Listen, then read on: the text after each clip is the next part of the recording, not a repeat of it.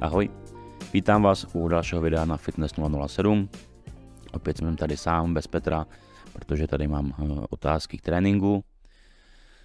Takže se s váma podělím zase o nějaké moje zkušenosti. My jsme si už říkali v nějakém videu pojmy tréninkový, teď si dáme zase trochu jiné otázky k tréninku a půjdeme rovnou teda na to. Máme tu otázku. Při posilování nedokážu procítit svaly. Je to technikou, nebo je opravdu nemusím cítit? Jak to zlepšit? Procítění svalů v tréninku je jedna z nejtěžších disciplín, který můžete udělat. Právě proto strašně lidí nemá výsledky anebo nedokážou cvičit správně. Protože ono procítí svalím je tam takový to muscle-mind connection, je to propojení toho mozku, těch svalů, té mysli. Je samozřejmě strašně těžký a buduje se to ne měsíce, ale budete to vlastně celý život. Leta se to buduje a můžete to furt prohlubovat tím, že se zaměřujete v hlavě na tu vizualizaci toho tréninku, vizualizaci toho svalu a vizualizaci toho, ty celkové dráhy toho pohybu u toho jednotlivého vlastně cviku. Je to samozřejmě těžké, na to nejde úplně říct, co máte dělat, protože to opravdu o tom, jak moc se snažíte ty svaly procítit a jak moc na to myslíte, na ten daný sval, na ten, na ten vůbec pohyb. Každopádně naproti tomu můžete jít tím způsobem, že budete si brát takové váhy, které zvládáte cvičit technicky správně v celém rozsahu pohybu. V takový moment jste schopni začít procíťovat ty svaly, to znamená, vy musíte ovládat tu zátěž, nesmí se stát, aby tačinka ovládala vás, to znamená, to vidíte často v těch fitkách, že někdo třeba hází činkama nebo prostě rychle zvedne váhu a ona ta váha vlastně spadne zase. Hodně u bicepsů to vidíte právě, a nebo u bench presse, že rychle spadne tačinka na hrudník, odrazí se a jdete zpátky. Při takovýchto aspektech se samozřejmě nikdy nenaučíte procítit ten sval, protože to spolíháte na tu elastickou energii vlastně ve spodní části cviku, plus ten odraz, plus to, že prostě vynaložíte strašně moc velkou uh, rychlost během toho cviku, což je prostě špatně. Jo, je tam moc pohybových momentů, který vy musíte pořad, jako vlastně vyřadit. Pokud chcete procítit svaly, musí pohybový moment úplně pryč, musíte umět brzdit, to znamená využijte excentrické fáze pohybu, ty negativní, to znamená váhu spouštějte pozvolna tím svalem a vytlačujte v kontrakci vlastně už od spodu, se snažte ten svalem zacelovat a myslet to, že taháte jenom ten jeden sval. Jakmile tam ty pohyby budete příliš zrychlovat nebo necháte tu zátěž padat, tak se to nikdy naučíte. Takže vždycky to chce mít naprosto pod kontrolou tu danou váhu, tu činku nebo kladku, to už jedno, co pojedete, a jet hezky, pozvolna, plynule, se zatnutím, se zbržděním dolů. To je taková pomoc, jak naučit se samozřejmě zvyšovat to procítění těch svalů. A taky vám to může pomoct samozřejmě izolovanější cvik, kdy, kdy máte vlastně uh, to tělo trošičku zaseknutý, máte odizolovaný ten sval od ostatních a tam se můžete daleko snáš jako zacílit se na to, že to chcete fakt cítit a fakt zmáčknout. Takže máme tady uh, zajímavý. Mohl bys říct si něco ke SkinnyFed? Setkal se s ním v praxi, jak řešit tenhle ty postavy? My jsme s Petrem vlastně SkinnyFed zmiňovali v jednom videu, kdy jsme rozebírali somatotypy. SkinnyFed, eh, hodně lidí neví, co si pod tím představit. SkinnyFed je člověk, který na první pohled vám bude připadat, že je štíhlej, když je v oblečení, protože on jakoby vypadá opravdu štíhle. Ale když by se slíknul, tak ten člověk je vlastně takový hrozně jako měkký, má strašně málo svalů. To znamená, ten člověk je na oko štíhlý, ale má vlastně velký, podkožní, velký množství podkožního tuku a naopak strašně malý množství svalové hmoty.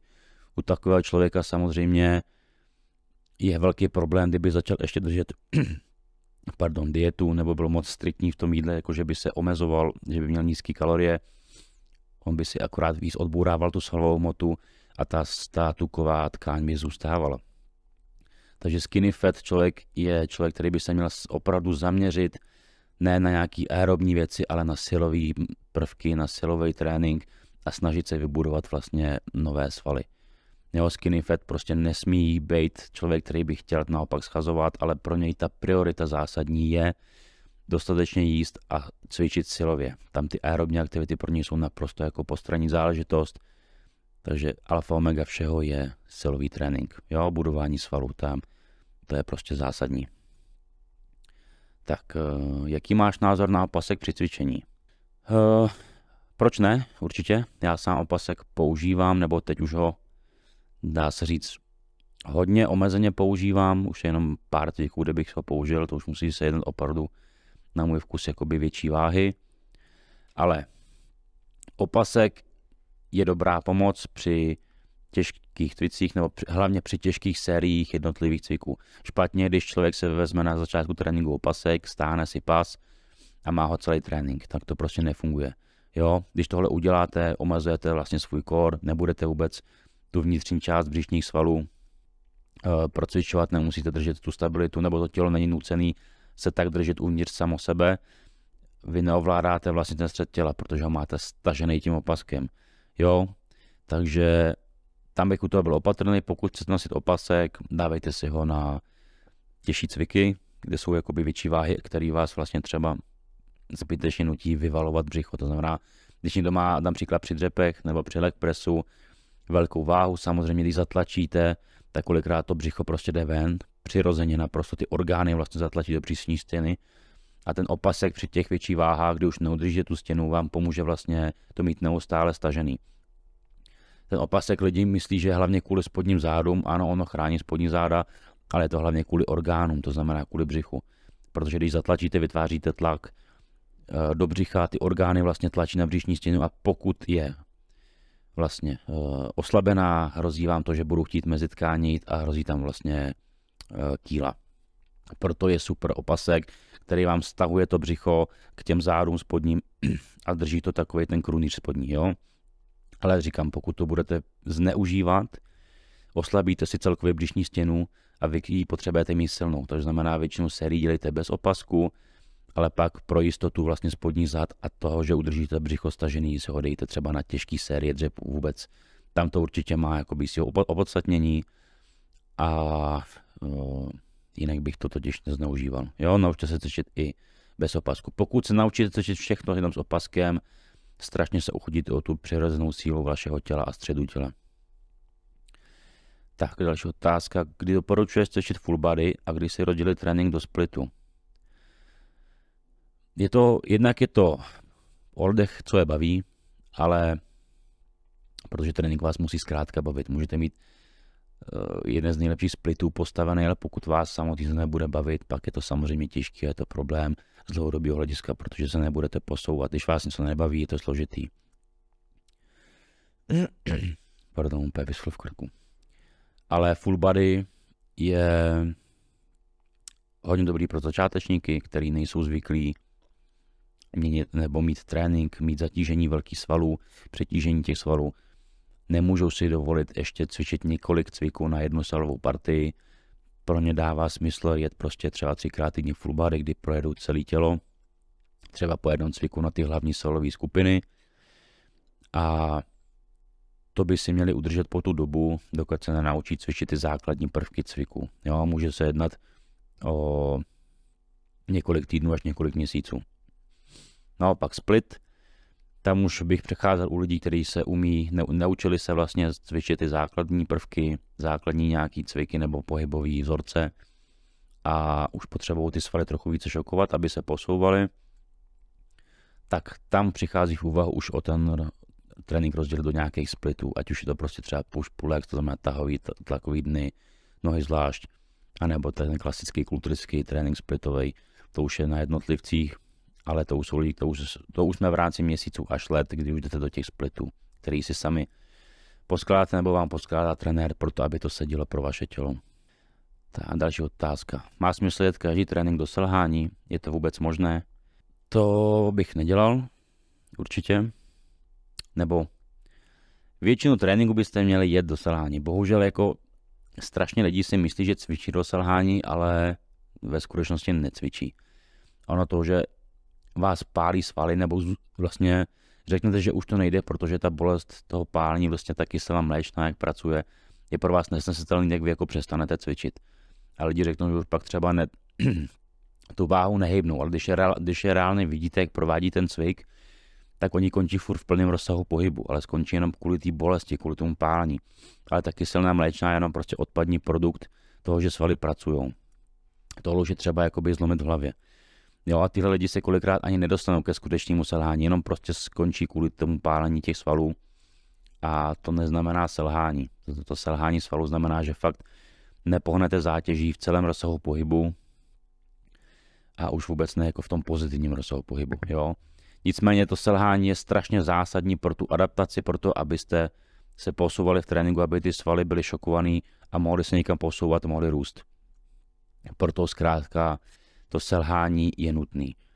Ale vy teď musíte odlišovat to, aby vám selhaly svaly. Pokud jde o svalové selhání, tak je dobrý v nějakých devadesát pět až devadesát procent trénincích tomu prostě dostat. Jo? Ale občas tam potřebujete i nějaký období, kdy trochu zvolníte v tom tréninku a necháte to tělo trochu odpočinout, zregenerovat, protože taky není pro ně úplně adekvátní neustále se přetěžovat.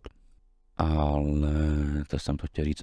Jo, a pak máte to selhání centrálního nervového systému, což zase je za mě obrovsky špatně. Prostě vy, když trénujete pro hypertrofii svalů nebo pro sílu, tam nejde o to, aby vám selhal centrální nervový systém. Jo? To znamená, že někdo drží příliš těžké váhy, nezvládá to, neumí dýchat, překrvuje hlavu, teď vypadá třeba jak červená řepa ta hlava. To úplně není jakoby ten žádoucí, ten tlak v hlavě není žádoucí.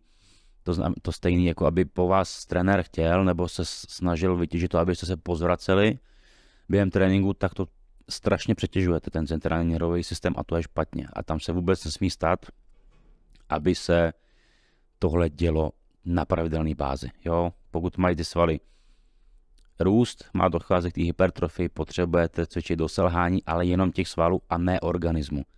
Tohle je třeba prostě si uvědomit a podle toho k tomu všemu přistupovat. Tak, často se píše, že pro progress tři je třeba svaly šokovat, co tím je myšleno. Teď jsem to říkal v té otázce předtím, v uvozovkách, že k, tý, k tomu šoku je potřeba docházet uh, tréninkama do selhání a, jak jsem už říkal, do selhání svalových partií ideálně, ne celého organismu. A můžete k tomu dosáhnout intenzifikačníma technikama, které jsme si říkali taky v jiném videu už. To znamená, vykoná v tréninku intenzifikace jako respaus, schazovaný série, cluster sety a podobné fáze. S tou intenzitou si hrajete v počtu, jo, opakování sérií, doby pod napětím, jo, spojování cyklu a podobně. Takže, abych se ještě přečet. Takže ten šok tam je potřeba, protože řekněme si na rovinu, že spoustu lidí neví, proč rostou svaly. Nechápou ten princip toho, proč rostou svaly. Ty svaly úplně nerostou proto, že by to tělo vědělo, že jde do posilovny, že jde cvičit. Jednoduše řečeno, rostou proto, že dochází k nějakému šoku a to tělo je nucené se adaptovat. Pokud nebude nucený se adaptovat, svaly vám neporostou. Pokud prostě to funguje tak, pokud zatěžujete až přetěžujete svaly nebo organismus po nějakou delší dobu, ten organismus vyhodnotí to, že je to ani přílišná zátěž, tak kvůli důvodu přežití je nucen se adaptovat. A aby k této se došla, je potřeba dávat dostatečný stimul v tom tréninku. To znamená, nemůžete spadnout do toho stereotypu, že děláte furt věci stejně, se stejnou váhou, se stejnou intenzitou. V tu chvíli ty svaly nemají potřebu, nebo to tělo nemá potřebu té adaptace. Takže svaly rostou jenom proto, že vykonáváte přílišnou zátěž po nějakou delší dobu, která ohrožuje tělo na životě a jemu nezbývá nic jiného, než se adaptovat, posílat tu strukturu svalů, vytvořit tu hypertrofii svalů a udělat se vlastně silnějším.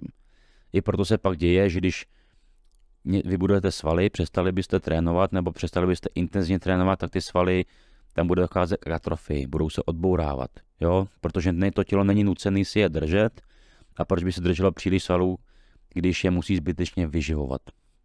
To jsou takový úplně nejjednodušší principy toho, co lidi nechápou, ale kdyby to pochopili, tak daleko snáš pak budou chápat ty problematiky toho tréninku a růstu svalů jako takového. Další otázka. Co je lepší v objemu? Rest pauzy nebo shazované série? Ani, já nechci říkat, že ani jedno, protože já zastávám jasný názor v tom, že objem nebo dieta nebo schazování nedělí trénink, dělí to hlavně strava. Jo. Rest pauza nebo schazovaná série intenzificační technika, která vám umožní sežít nad rámec možností vašeho těla. To znamená, dochází tam ke stimulu. A tam už pak je zásadní to, jestli máte dostatek živin, anebo jestli máte málo živin. Pokud je tam dostatek živin, je tam lehký nadbytek těch živin, to tělo je schopné se jakoby posouvat, budovat ten objem. Pokud je tam málo těch živin, jednoduše řečeno, prostě tam není úplně prostor na to jako budovat svaly a naopak se ty svaly můžou i trochu zkvalitňovat, protože schazujete tuk, schazujete vodu z těla, i trochu svalů můžete upálit, ale vlastně vykreslujete se spíše. Jo? Takže já bych apeloval na hodně lidí na to, aby prostě nerozlišovali trénink. Prostě v objem, objem a dieta tréninkového rázu znamená, jako, že to je v jedné výdle, jo? Nebo ještě v nějaké kardioaktivitě navíc, ale trénink by měl být neustále stejný a stejně těžký. Prostě když nebudete používat svaly, přetěžovat je, tak vždycky vám se odbourají a zmizí. Další otázka. Jak poznám, že jsem přetrénovaná? Posiluji pětkrát v týdnu a pořád mě to baví a únavu necítím. No, kdyby to přetrénování přišlo, tak to procítíte, protože tělo bude unavený, nebudete mít chuť na trénink. Vizuálně to tělo bude vypadat strašně unaveně. Ty svaly budou měkký, takový pod vodou, žily budou zatažený, nebudete mít absolutně chuť, bude se vám blbě spát, nebudete mít takovou chuť k jídlu. Jo? Takže v tom poznáte, že jste přetrénovaný. A pokud tohle ještě necítíte, tak je to OK. Na druhou stranu to neznamená, že to nemůže přijít. Jo, ale prostě trénink pětkrát v týdnu je v pohodě. Tam jako pokud je dobrá strava, dobrý spánek, tak pětkrát týdnu by měl prostě běžný sportovec nebo i člověk, který prostě se dobře stravuje, uregenerovat a je to v pořádku. Názor na trénink push-pull. Samozřejmě, tady mi píšete, ať si odkážu na splity. Ano, dělal jsem na to splity videa, takže se můžete podívat na naše videa. Máme tam splity push-pull leg. Takže se na to podívejte. Názor na to mám jenom pozitivní, protože si myslím, že jsem jeden z, z pár lidí, nebo z těch minimálně u nás v Čechách prvních, který jsem přecházel na tréninky push-pull leg. A za mě je to jeden nejvíc smysluplných tréninků, který je. Jo, naopak, jako dřív byly tady kulturistické splity, tak to pro spoustu lidí úplně nejoptimální, lepší je ty verze push-pull-leg. To znamená, v těch tlakových trénincích máte prsa, ramena, triceps, svaly, které fungují pohromadě, to znamená, když vykonávají nějaké pohyb, všechny tři se zapojují většinou útah výhodné, to znamená záda, biceps, může tam být, já tomu dávám zadní delty, protože ty svaly fungují všechny pospolu a pak máte zase nohy. Tím se můžete častěji vracet k jednotlivému tréninku a častěji přetěžovat vlastně ty svaly v tom týdnu. Protože v těchto těch typech tréninku nejdete příliš těch cviků na party, nejezdíte třeba čtyři pět cviků na jednu party, jako v těch kulturistických splitech, ale jezdíte tam třeba dva až tři cviky, u malých partí třeba jeden až dva cviky, ale třeba je to vykonáváte dvakrát v týdnu, tím je tam častější stimul pro ty svaly a může tam být daleko lepší odezva. Jo? Tak, máme tady poslední otázku. Má smysl pomalá negativní fáze u všech cviků v tréninku? Ano i ne. Musíte si vždycky jako říct, co je pro vás stěžejní. To znamená, chcete budovat hypertrofy, chcete budovat sílu nebo nějakou fyzičku. Negativní fáze vám umožní hodně posunout ten práh toho přetěžování těch svalů. Já už jsem to říkal v jednom videu, že prostě negativní fáze ty svaly šokuje, poničuje vlastně ty mikrotrhlinky vlastně těch svalů, to znamená vytváří tam velký napětí svalů, je tam velká doba pod napětím, což je pro stimul růstu svalů naprosto ideální koncept. Jste tam většinou silnější, někdo může být o dvacet procent silnější v té negativní, to znamená spouštěcí fázi a pro hypertrofii svalů je to super. Pokud by vám šlo ale o sílu, tam potřebujete mít naopak trochu jako výbušnou sílu, to znamená tam ty negativní opakování z dlouhodobého hlediska, kde byste vykonávali jenom je, budou kontraproduktivní.